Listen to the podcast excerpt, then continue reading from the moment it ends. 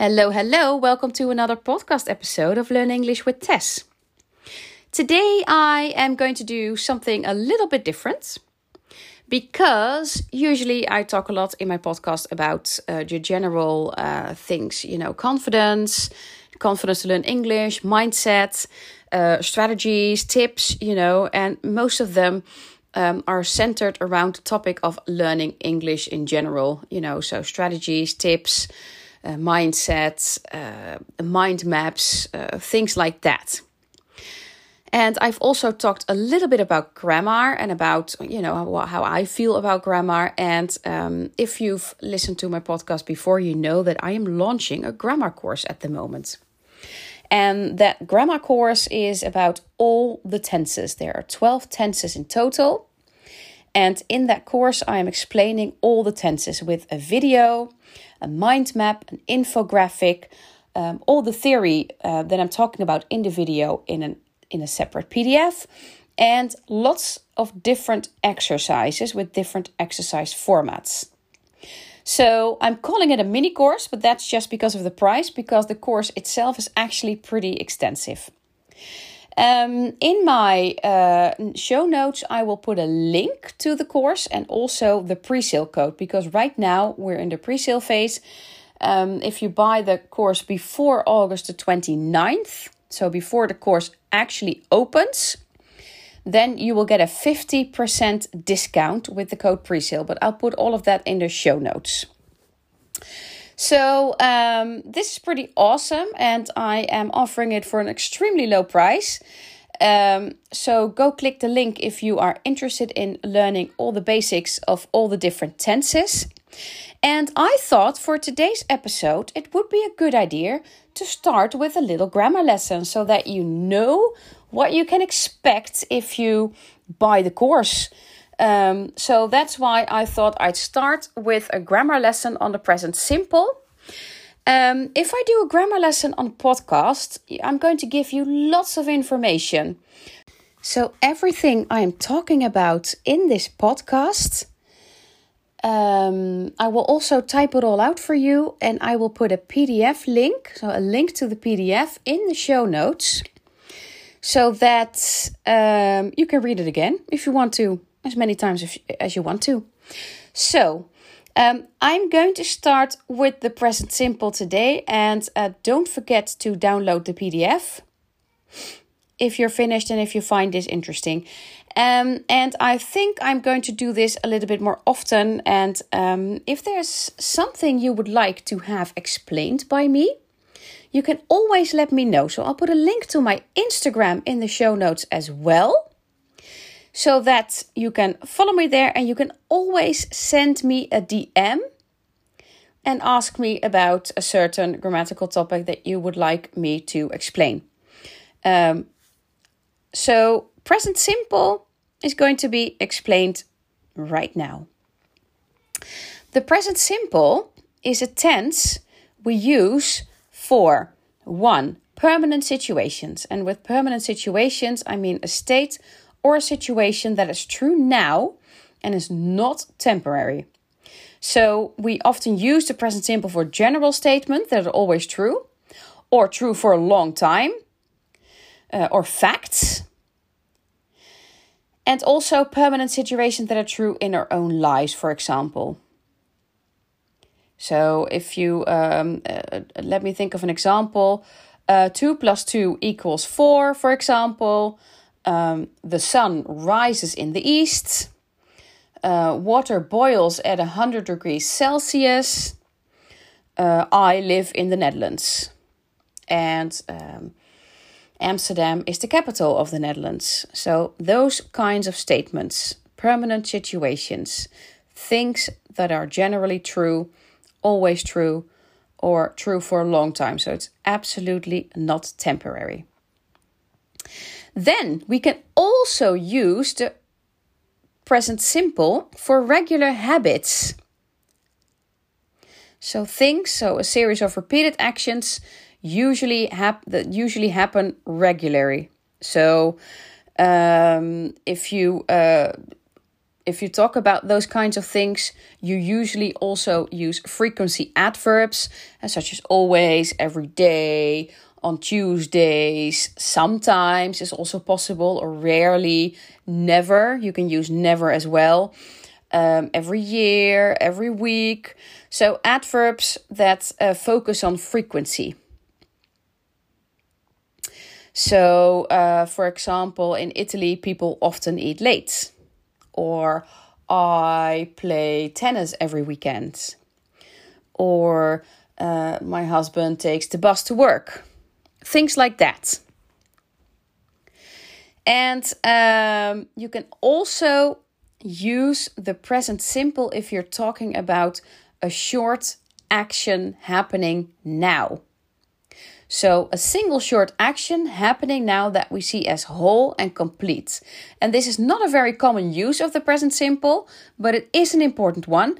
Um, for example, if you have a football match, um, or soccer if you're in the in America at the moment, and um, you uh, you hear the the people who give the commentaries. And um, for example, uh, Messi takes the ball and he shoots and he scores. Well, those are single short actions happening now in which you use the present simple. Um, or uh, Federer serves and wins the point, talking about tennis. So, those kinds of situations um, are usually in the present simple. You can also use the present simple if you talk about the future. And then, especially when we talk about scheduled events that we can't change or um, timetables, things like that. So, for example, you can say, um, next week um, I have a birthday party, for example, and you're talking about the future, but it's something that's scheduled and you cannot change. Um, or the bus leaves at six, or I have English class on Mondays. So, all these situations are about a future thing, so things that are still uh, things that still have to happen, but um, they're scheduled, the, the times are fixed, you can't change it, and so you can use them in the present simple.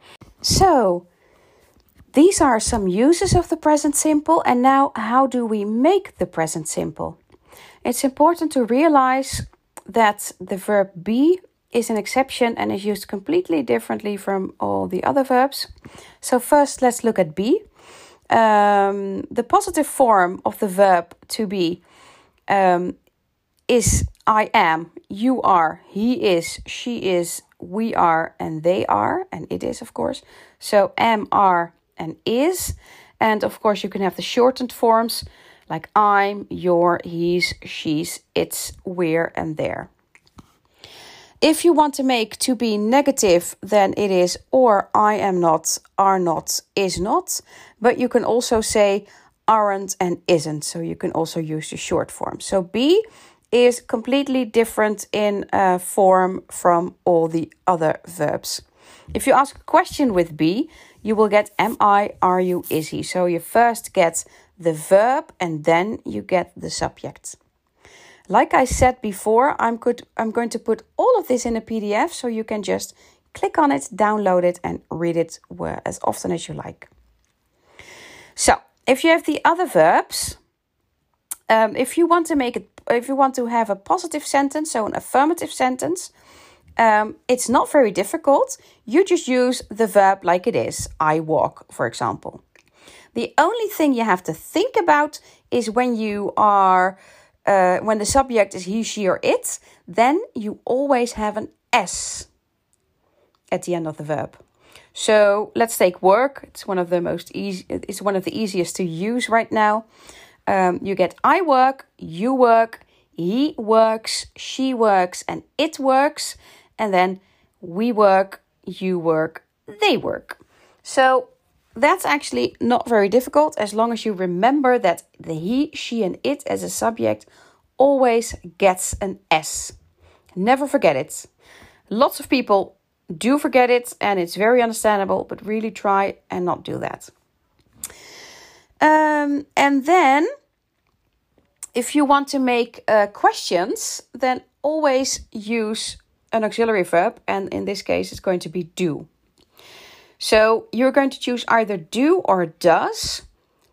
And does is used with he, she, and it, and do is used in all other cases. So then you will get Do I work? Do you work? Does he work? Does she work? Does it work? Do we play? Do you play? Do they play? So um, first do or does, then the subject, and then the verb. Um, something very important is happening here because if you look at he, she, and it, I've told you with affirmative sentences that he, she, and it gets an S. But if you have does in your question, does he play? Then the S from the verb disappears. So as soon as you use does to form a question, the S disappears from the verb. So that's very important information to keep in mind. And if you want to make negative sentences, we also use do uh, and then the negative form. So we use don't or doesn't, or do not or does not. And um, as I've told you before, does is used for he, she, and it. So doesn't is also used for he, she, and it. And then you get, for example, I don't play, you don't play, he doesn't play, she doesn't play, it doesn't play, we don't play, you don't play, they don't play. So I'm using the verb play here. You can also say do not, like I do not play or I don't play. It's uh, it doesn't really matter either are correct. So that's not a problem. Um, as you can hear, when I use do, doesn't or does not with he, she, and it, the s disappears from the verb just like you would get when you ask a question. So it's not he does not plays. No, it is he does not play. Or he doesn't works is incorrect. It's he doesn't work. So if you use doesn't, then make sure you do not have an S behind your verb. So these are the main uses of the present simple, and this is how the present simple is formed. Like I said before, you're going to see a link to the PDF, the explanation PDF, um, in the show notes where I have everything um, typed out for you so you can download it. I'm also going to include a mind map because I like making mind maps because mind maps um, if you heard one of my earlier podcasts about mind maps, I'm a huge fan of mind maps because they're really good for the visual learners. Um, so I've included a present simple mind map, and I'm using these kinds of mind maps for my grammar course as well. So then you'll see a little preview of how that looks. And I'll also ma- uh, include an infographic on the use of the present simple so that you'll have the theory and an infographic and a mind map for the people, for all of you who are visual learners. Um, so, yeah, I hope this helps in um, knowing when and how to use the present simple, how to form the present simple. And um, please let me know, send me a DM on Instagram if you um, would like to have something, another grammatical topic explained by me. Um, I'm going to put the link to my course in the show notes, so you can click on that as well. Um, use the code pre-sale if you want a 50% discount. You know, and who doesn't want a 50% discount? Um, the course is uh, $97 full price. And if you enter the code pre sale at the checkout, then you will get it for uh, $43.50. So um, it's a huge discount. So who doesn't want a discount? So use the code pre sale. And then I'll be back tomorrow with another topic.